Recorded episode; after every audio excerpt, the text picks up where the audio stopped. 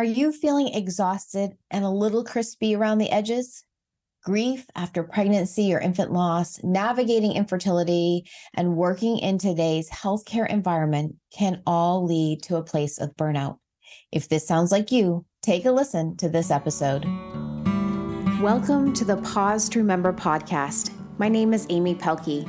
I'm a practicing CRNA, yoga teacher, and mother to one son here on earth and one daughter who was stillborn.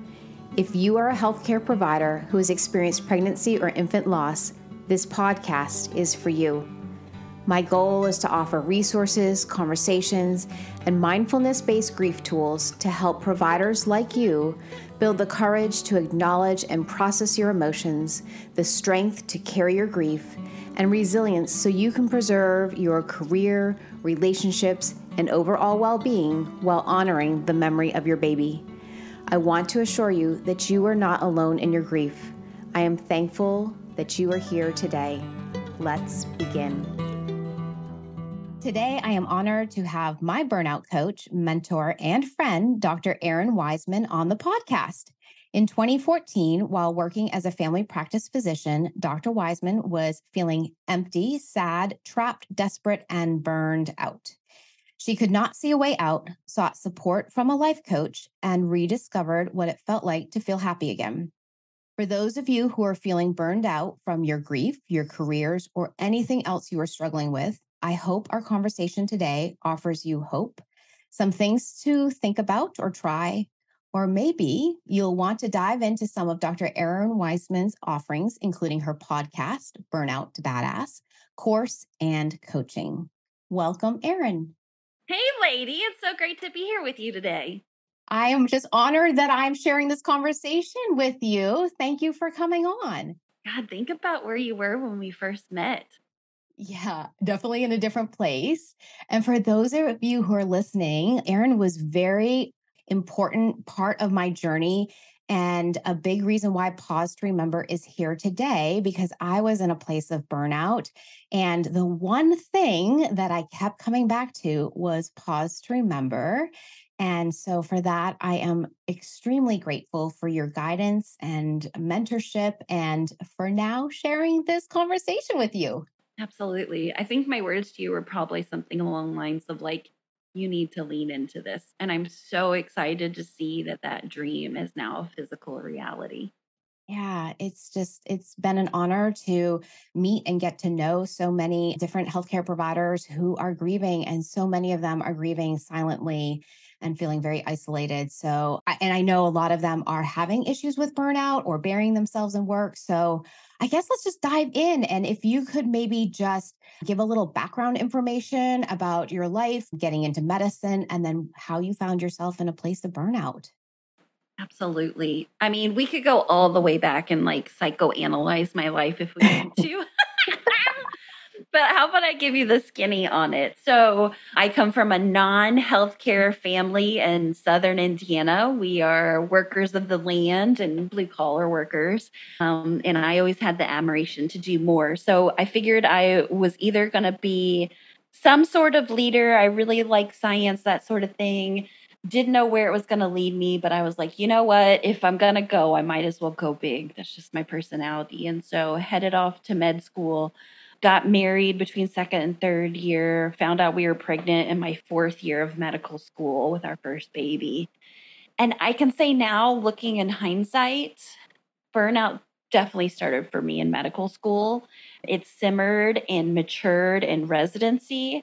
And I was over my head when I got out as an attending. At the time, you know, it's like, oh, it's just stress. This is supposed to be hard. All the things we tell ourselves, you know, going into intern year and having a baby 4 months into it, you know, like, I guess I chose this path. It's just how it's going to be. But now sitting in a position, looking back over, you know, the last decade and a half, I see now that I was slowly becoming crispy around the edges until it totally burnt me to the very core of my life. Yeah. Tough place to be in. Yeah. And I think it's hard when it's like that slow, long burn, because really now, if you weren't burned out before the pandemic, you are now. Perfectly honest. Yes. Everything. And I think that's a little bit of the difference that I'm seeing in folks who are burned out. It was like hard and fast, where mine was more insidious. And I had times of where it was fast and furious and heightened. But I think that's also what made my journey through it and out of it more difficult, because I was just doing what we're all supposed to be doing. Like, you know, we always say like, work hard, play hard, or, you know, patience first, we'll pee later, or, you know, all that like programming, the invisible curriculum, like I like to call it, versus the pandemic burnout, which was like, just, we instantly got thrown into the deep end. So I think that there's a couple different ways that you can experience burnout. And of course, it's very individualistic, and different people deal with it differently. They see it and experience it differently. For me, my coping mechanism, my drug was work. I am a recovering workaholic, 100%. Before Amy and I jumped on the recording, she was asking me how I was doing. And I was like, I'm overworking again. Yeah. And I have periods where I do that too. And I think that when that's your default mode, we are creatures of habit.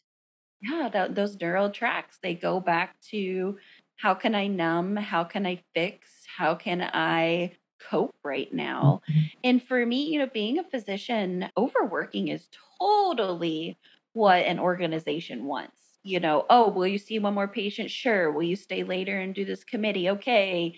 You got a meeting over lunch. All right. You know, it's doing those things that on the surface seem really admirable, but on the inside, you know, it's like a cancer growth, just worse and worse and worse until you're so severely sick, physically, mentally, emotionally, spiritually, that you're, I mean, for me, it was either I was numb or I had such huge anger at the people who were closest to me. And that was really back in 2014 that you had mentioned in the intro. That was the place that I was at, was just the utter numbness, but then also like frustration times infinity, like just in that. And I was just so tired of feeling angry all the time, but I didn't feel anything else either. Mm-hmm. And when you would pull into the parking lot and show up for work, what was that like for you when you got to the point where you knew you were truly burned out? I don't know that I knew I was burned out. I just knew something was really, really wrong.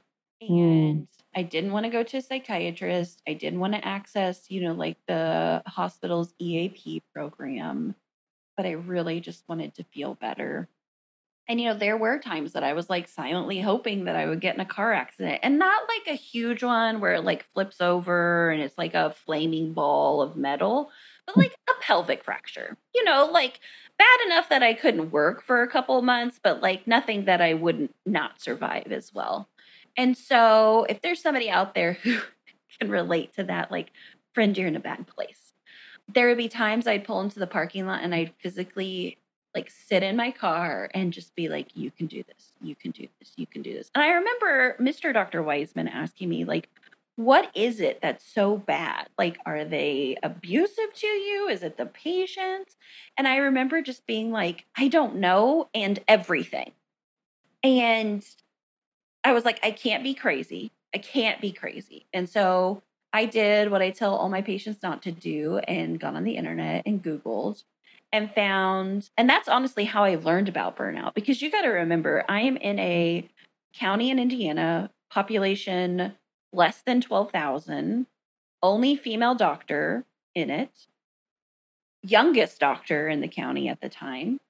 And I was looking around and like everybody else looked like they were doing okay. And I'm like, what the fuck is wrong with me? I went to all this schooling. I put myself through med school. I pushed myself through residency. I had 2 babies at the time. And I was like, this is what everything that I had worked for. I'm supposed to be like screaming from the top of the mountains and like enjoying my life. And I have never felt more miserable. It was hard. So hard. Yeah. And probably very isolating, because like you said, you were the youngest, only female in the area with a small population. And you got to remember, I'm in the Bible Belt. And so being a outspoken professional female is not something that you see a lot. I don't enjoy baby showers. I like going grocery shopping because I was alone. You know, I'd leave the kids at home, but that was the only reason why. So I don't fit into the typical like norm Midwestern farmer's wife either. And God, I am so thankful that when I did get online and sorted through all the trash, that I was able to at least find some glimmer of hope and be like, it's not just me. I thought it was just me, but it's not just me.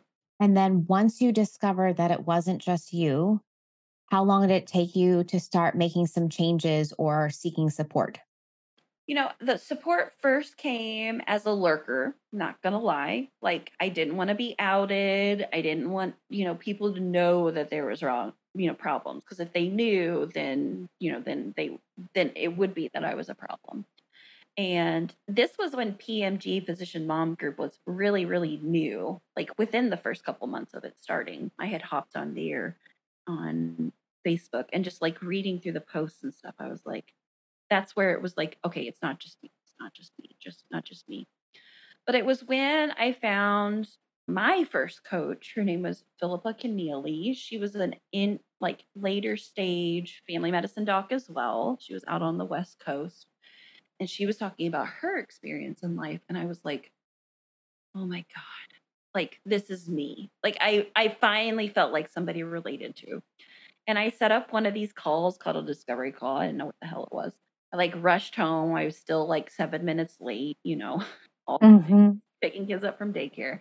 And I remember getting on this call, and it was the first time that I had felt seen and heard and understood in I don't know how long, because my husband's not in medicine. And like we mentioned all those other factors, I had reached out to like med school friends and residency buddies, and like it just still wasn't quite enough. And I was like, I don't know what kind of voodoo magic you want or you're doing, but like fucking sign me up for it. And that was really my first introduction to realize like there is a whole shit ton that I missed lifing when I was in med school. Like I learned all the sciencey, medical, pharmacology, anatomy stuff, but like I didn't realize that like boundaries were a good thing, and that why I felt so bad in certain situations is because it was incongruent with my core values, that I had the ability to actually control my life and not feel like I was at the whim of everyone else. And so that was like my first introduction to this wellness stuff. And I'll be honest, at first, there weren't a whole lot of external changes, but there was a lot of internal changes. I never realized how mean I was to myself in my internal dialogue until I started coaching. And she started asking me like really hard questions. I had done therapy and like, you know, kind of felt better after you talked, but there was something different about these kind of conversations that we were having and the homework exercises that she was giving it. And really what I did is, which I do best, is like, I then threw myself into becoming a coach, because I was like, fuck, like, where's all the like young mom coaches at? Because we need this shit. So I actually, little did I know, turned out to be one of the first like OG young physician coaches out on the street in 2015. Which is crazy. It's going on like 10 years here in a little while, to be talking about and to show up in the internet space and not be a straight-laced business coach who like wears the suit jacket. And like, that's honestly like the cuss words are always in my head, like when I was talking to people, but I filtered so much of my life, Amy. Like I grew my hair long. I wore the black pants and the like Danskos, and like I was looking the part of like what a good female doctor / community member / mom / farmer's wife. Like I was doing what I was supposed to be doing, but I was a square peg trying to fit in a round hole, and it did not work. And like that work of peeling off the layers and becoming like remembering who I was underneath of this. I am like a spunky ass, sassy girl who doesn't give two shits about what people said. But somewhere along the way between like 18 and 30, I lost that. And that has been so reigniting in my life to be like, no, I'm not fucking showing up to the bake sales with 5 dozen cookies. Here's $20. Go get you some. And like really just embracing that and being like, I have to show up in this world as me, because when I try to show up as anybody else, I know what that leads to. That leads to burnout. That leads to numb. That leads to depression. That leads to suicidal thoughts. And I'm not going back there. Well, and I think that that's a really good point, particularly for providers who are grieving and they don't know exactly how they should be navigating grief. I think you saying you do it your way, I just want to emphasize that for anybody who's listening, because there's no one way through life. There's no one way through grief. There's only your way. And that is the right way, is your way. And listening to that inner voice to help guide you is really important. Well, and I think taking the next best step. I didn't know where this was going to go. I didn't realize, you know, at this point in my life, I would have sassy short hair and, you know, dragon tattoos at this point. But I knew when I was trying to be straight-laced with the long hair and the white coat and the like very soft-spoken and the, you know, that wasn't the way. And so really my journey is so twisty. It is not linear whatsoever. But that single piece of advice of like, just take the next, whatever that is, whatever that looks like, feels like, is where you make the journey of 1,000 steps. And yeah, sometimes you have to backtrack. Oh shit. I mean, I have made some bad decisions, but the other thing I've learned in all of this, Amy, is that there is no winning or losing. There is celebrating and learning. It really is, because like there's no more Scantrons. There's no more A-plussing life. Like I kind of hate, and I've talked to my kids about this, like, you know, and they come home and they're like, oh, I got to be on my spelling test. And I was like, you know what? Like in the grand scheme of life, it doesn't really matter. It is a grade, but let me tell you, it's so much more important to learn how to learn or know how to fix that mistake and that misspelled word. And rather than like having the perfect, because if you looked at me back in 2014, I was perfect on paper and it sucked the life out of me. Did it manifest in physical ways for you? Besides like destroying my mental health, almost getting divorced, running away to Guatemala to escape my student loans. Wow. I didn't know you escaped to Guatemala. I didn't. I had dreams of it. Oh, okay. I was like, how did I miss that detail? No, but there was a lot of nights thinking, you know, how can I escape from 6 figures of debt and like restart? Like get a margarita stand on the beach. Yeah. Because it didn't seem like there was any way out either. Because here was the thing. I was going to be perfect Errin. I was going to like be the like everybody's doctor, cradle to grave. I was going to do it in small town USA, Southern Indiana. There was like 2 medical practices, maybe 3 that I could join in the county. So I was like already down 1 practice if I was leaving it. Right. And like, why would the competitors want to hire me? Oh, and I forgot to mention, I had like the worst non-compete. It was 75 miles from any of the organizational entities. So that like blacked me out of Southern Indiana, Illinois, and Kentucky. And so when I was really thinking about, okay, like, how do I make a change? Again, I felt so stuck. I was like, I don't want to do pharmaceuticals. I don't want to, you know, move to Indianapolis. We have farm ground here. I'm like, I'm not interested in, you know, what else could I do? I wasn't interested in anything else. I literally applied to be I think it was director of marketing for a local bank. I put in applications at a few other, like, because I was just looking at like, how can we pay the bills at this point? I was leaving medicine because I had talked to my medical director, and then I even talked to the CMO, and they just kind of like patted me on the head and they're like, it's going to be okay, Dr. Weisman, like go back to your practice and be happy for the next 30 years and retire with us. And like, with that thought in mind of like, I can't do this 30 more minutes, let alone 30 years. And that's when I sunk really, really low. But it was through coaching, it was through getting healthier in my internal environment that I was then able to like start to problem solve externally and be like, no, you can advocate for yourself. So I changed my schedule from Monday through Friday with a half day on Friday, which you know is never a half day, to full days, Monday through Friday. And then the next week, Monday through Thursday.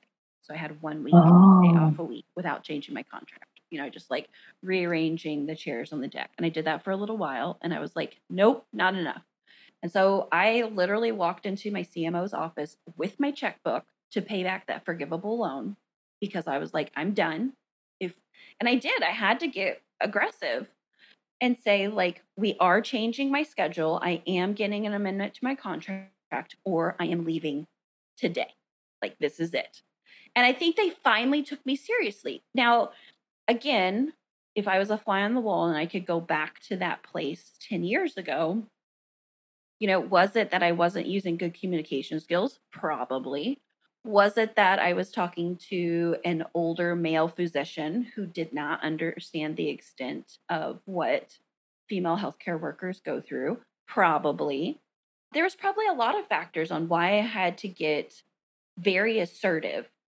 But I got it changed. So then I worked Monday, Wednesday, Fridays, and I had Tuesdays and Thursdays. And let me tell you, those Monday, Wednesday, Fridays felt like I was in the deep end of the pool. Like, you know, when you go all the way to the water with all the pressure and your ears feel tight and you can just like feel the water coming in. But those Tuesdays and Thursdays, they were like sitting on a floaty on the surface of the water and just breathing. Mm-hmm. And it made it tolerable then. And that's when I started doing my coaches training. I started thinking like, what else? What else? I started making connections with people online who were like me, but were maybe 300 miles away.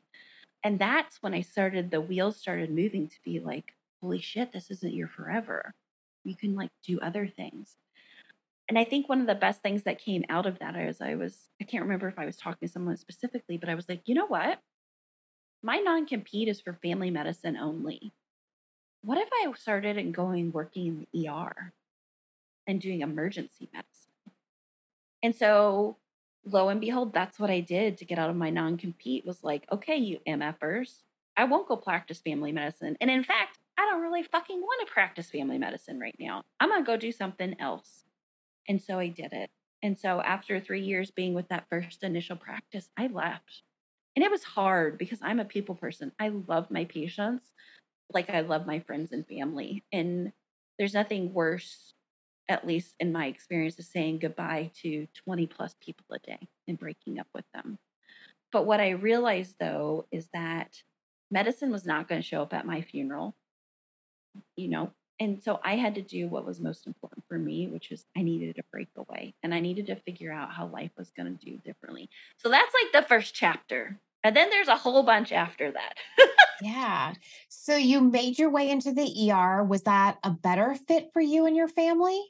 It was, because it allowed me, I think I worked 10 days a month rather than 5 days a week and then 3 days a week. So I was working less. Like I said, either you're celebrating or learning. So we were celebrating, actually made more money, which is amazing. I really learned that me and 12-hour shifts don't work together. Like I could physically tell that like point between 7 and 8 hours when I like dropped off the clip. And so that was one thing I put in my brain vault of like, okay, you're not doing this again.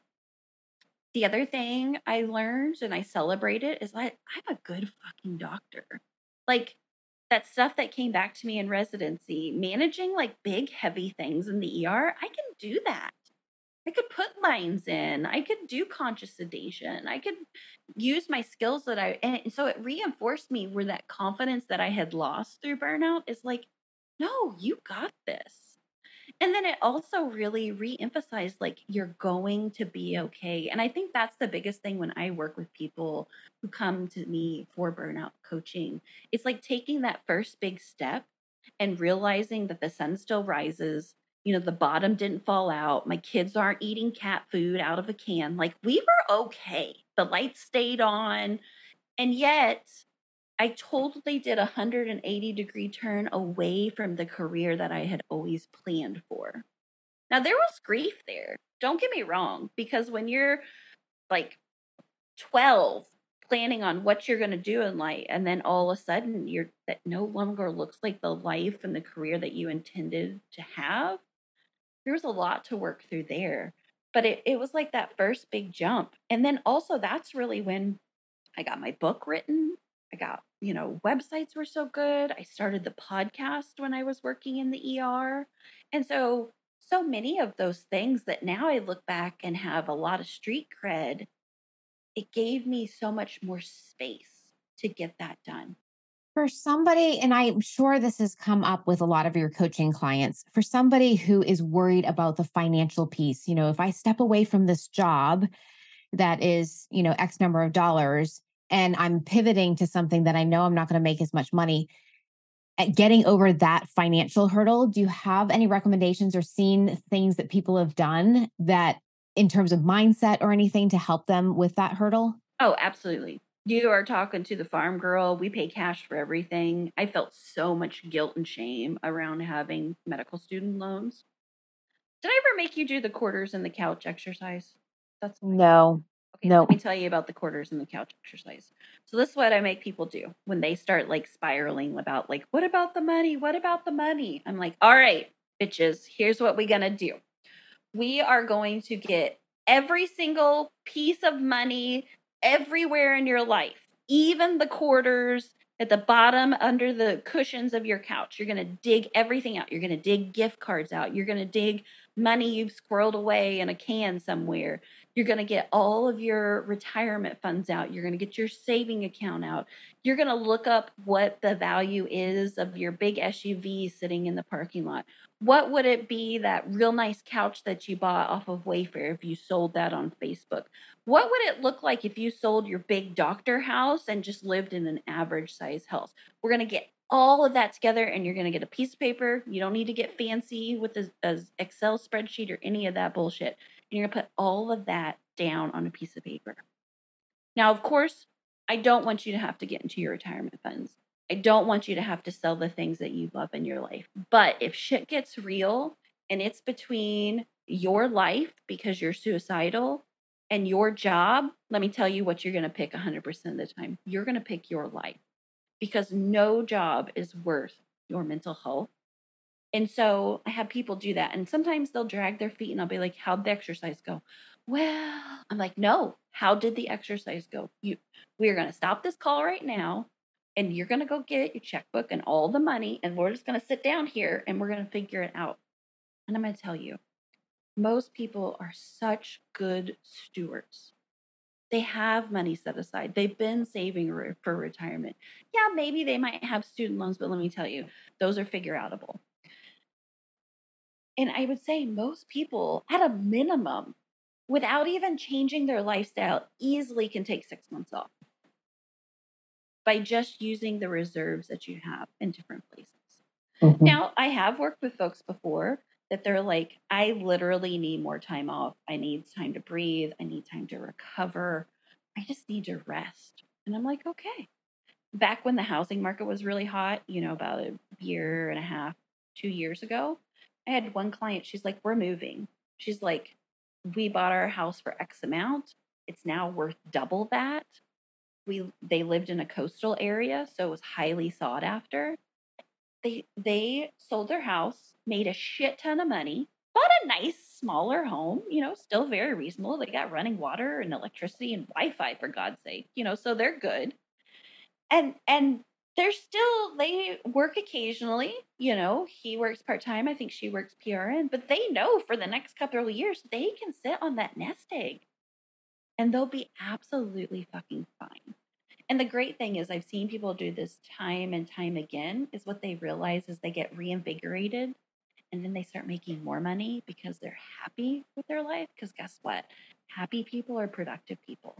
Mm. And so do the quarters and the couch exercise. I dare you to find all the monies everywhere. That is great.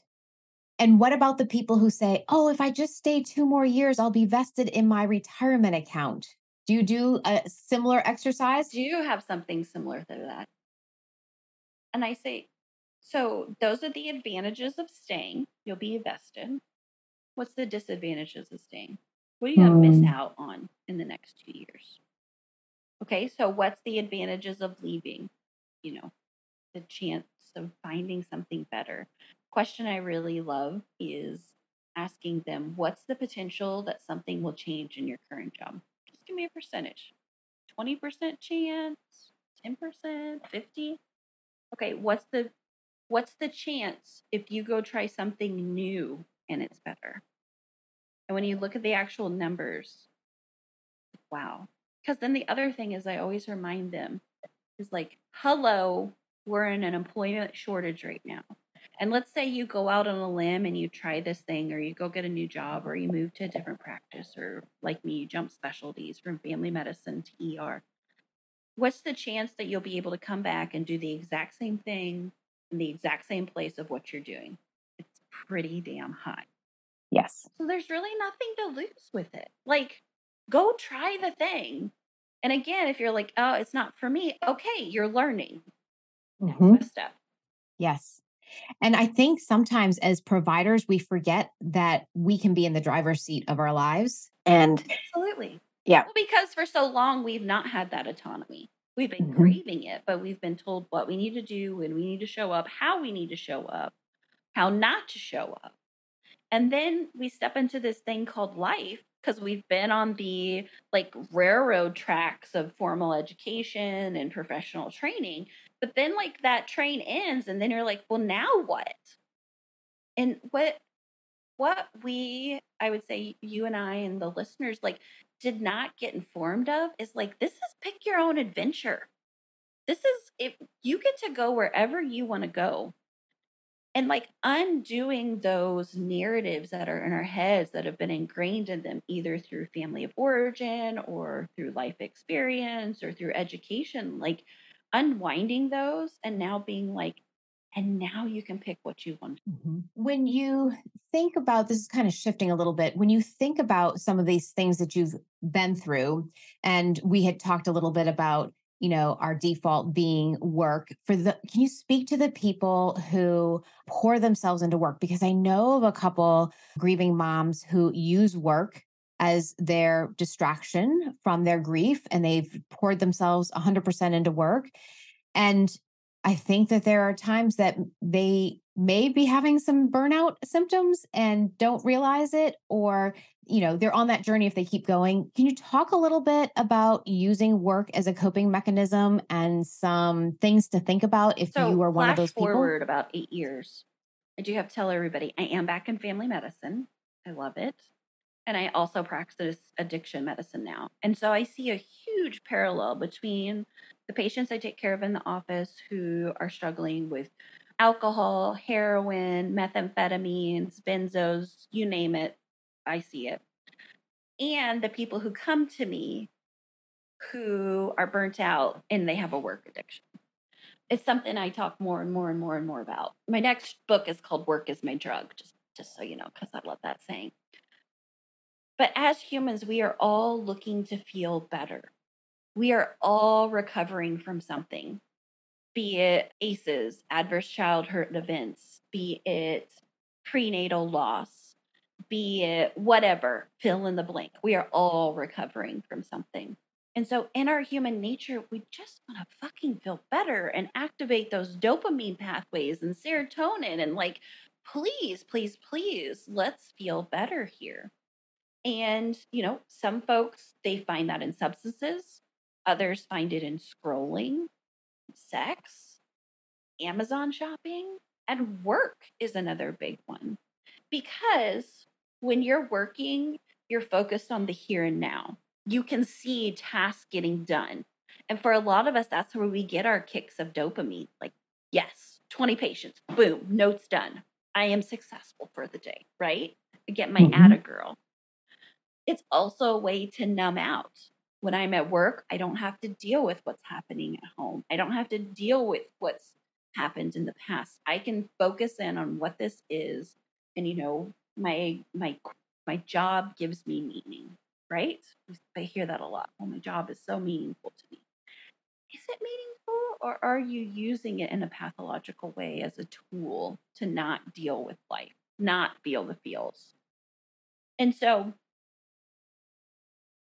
for the folks who are throwing themselves into work, and I can see this as a caregiver too, where people throw themselves into caregiving, maybe to another child or, you know, in some other way, like being the Pinterest mom. Been there, done that. Let me tell you, it's not happening again. But, you know, for someone who's maybe in that way, I would just have you sit back and be like, it's not about the cookies and the snacks or the cool crafts. Like, there's something more going on here. Because it's honestly, it's never about the alcohol. It's never about the heroin. It's never about the work. It's always about something under the surface. And if you're brave enough and if you're ready, it's so important to look under that and ask the why. You know, why am I doing this behavior? What is under it? There's actually been some studies that show like some actual physiological withdrawal from work. You know, like when you go on vacation and you just can't like shut it off for about 2, maybe 3 days. And then the 4th day, you finally like, it's because you're withdrawing. But then that like pre-anticipation starts to kick back up. Your frontal lobe, it's like, oh shit, it's coming. You know, in the addiction world, we start calling it cravings. And it's like when you're coming back to work on Monday and you're already like processing and thinking and doing that, like friends, you're going through those same neural pathways that my patients are doing with a pill addiction or whatever, because we're geared like that. And so there are some really interesting studies that are just showing, you know, food is another one that people use. You know, they'll say like, I'm an emotional eater. No, you're not an emotional eater. You are eating so you don't have emotions is what it is. And so for folks who are sitting out there who are very much like myself, I will raise my hand, I will show my card. You know, if work is my drug, then rest is my detox. That's one of the hardest things for me to do. Rest feels awful. True rest feels awful to me. Not the like you're so excited and you like you're so exhausted and you fall into bed and sleep for 9 hours because like your body's literally falling apart at the seams because you're so exhausted. No, I'm talking about like mindfulness work, like meditation, like sitting in silence, taking a pause and going out into nature, like all the bullshit things that I know I'm supposed to do, but are so painful and hard to do, but I feel better after I do them. That's what I'm talking about. And it's living, instead of living in our sympathetic nervous system by working and going and all the things to keep us going, just really engaging those parasympathetics. Because I don't know what we mentioned. I'm a crazy DO, so like we love that kind of stuff. But getting into our parasympathetics, the rest and digest and like feeling the feels, even though they suck. Feelings suck, let me tell you. But it's so essential to sit with them, to just accept them, and they pass through so much more readily than resisting them compartmentalizing them shoving them in the closet, and then they grow and we have to deal with them later. That makes a lot of sense. Do you find that people who are experiencing burnout have certain diagnoses if you like look at them from a medical perspective, like they have depression, anxiety, PTSD? Are there common diagnoses, hypertension, GERD, you know, any of those that you see are more predominant than others? Oh, I would say absolutely. Because again, it's so interesting. I think being a coach has made me a better clinician. Like when I sit down and somebody's coming in my office, I very much tend to, after we've kind of addressed the medical stuff, kind of go into coach mode. And I'm like, so tell me how you're really doing, you know, and vice versa.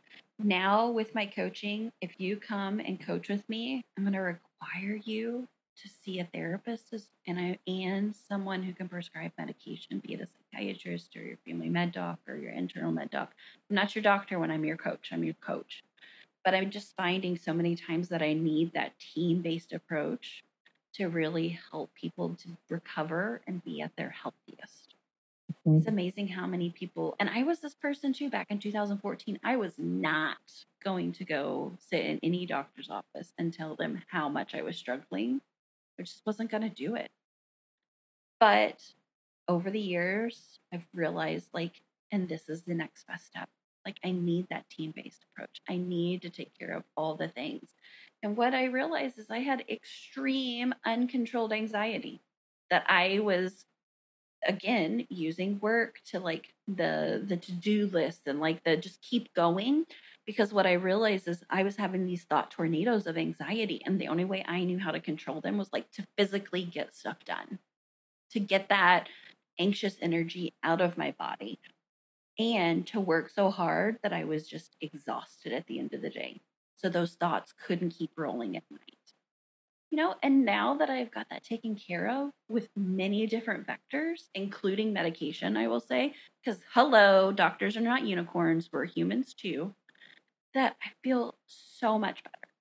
It's really important to hear you say that. And I think too, you touched upon working in addiction medicine. I want to remind people, providers, you're human. And if you are finding that one glass of wine in the evening is turning into one bottle every evening, or you are feeling like you don't have control over it, or you are starting, to use different substances or what have you, that there is help and it's okay. And you are human too.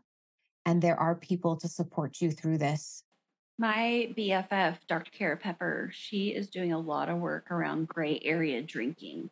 So it's you haven't gotten a DOI, you haven't hit rock bottom, but you don't like your relationship with alcohol. You don't have a drinking problem, but you have a problem with your drinking is what she says. So go over and see her. She's got a lot of great information. She's got a new podcast to listen to as well that I have been on, talking about these hard things when we think it's just us. Because it is true. It is. We are all human. The other thing that I see is exercise addiction.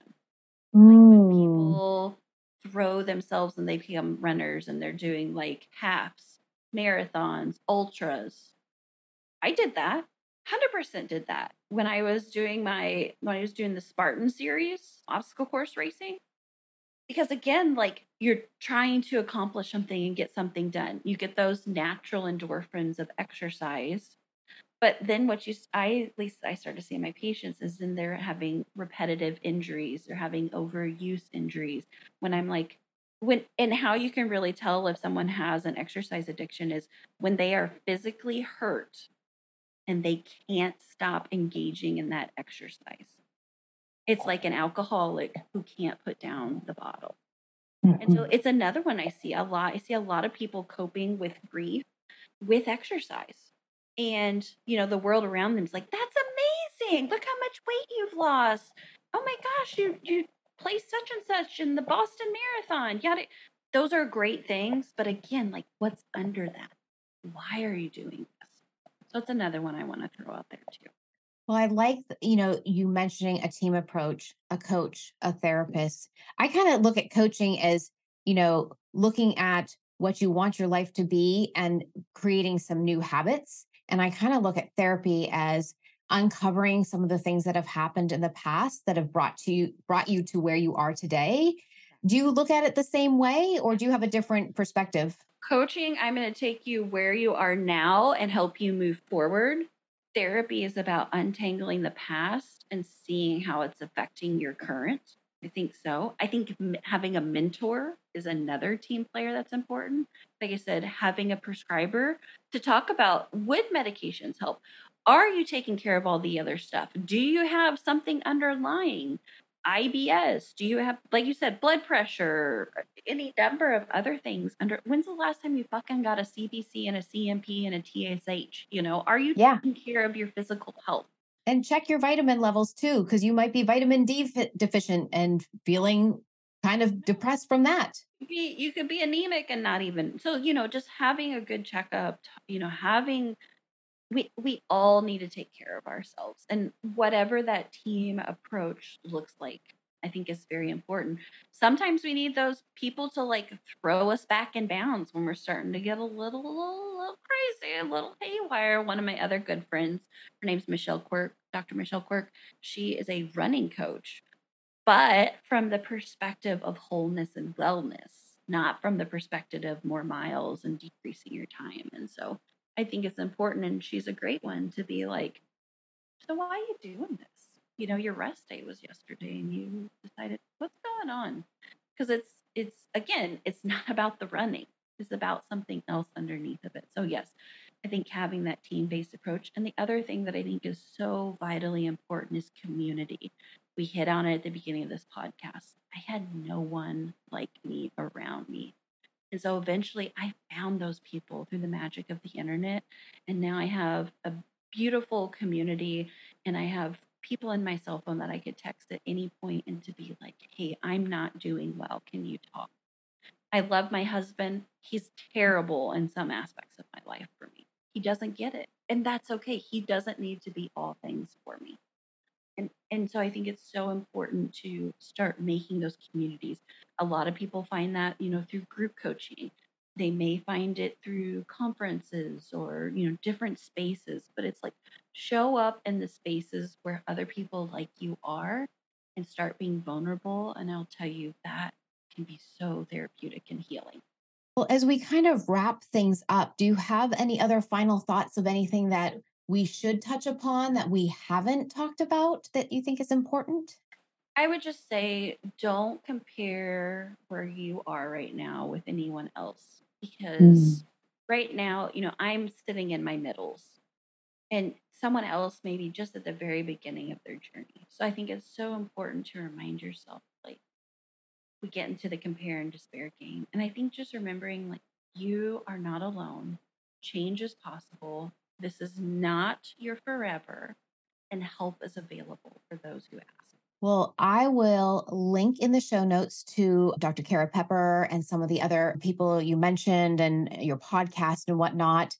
If people want to find you, where is the best place to go? You know, I haven't been doing a lot of social media lately. It's just one of those things that trying to get outside more and exercise. Mm-hmm. So drop me an email at hello@burntouttobadass.com. I do play on Instagram. That's Errin Weisman is my personal account. If you want to come over there, if you want to follow all the doings, you can go over to Burnout to Badass on Instagram as well. We are on all the channels and all that kind of thing. But like I said, just drop me an email. That's usually the quickest and best way to get a hold of me.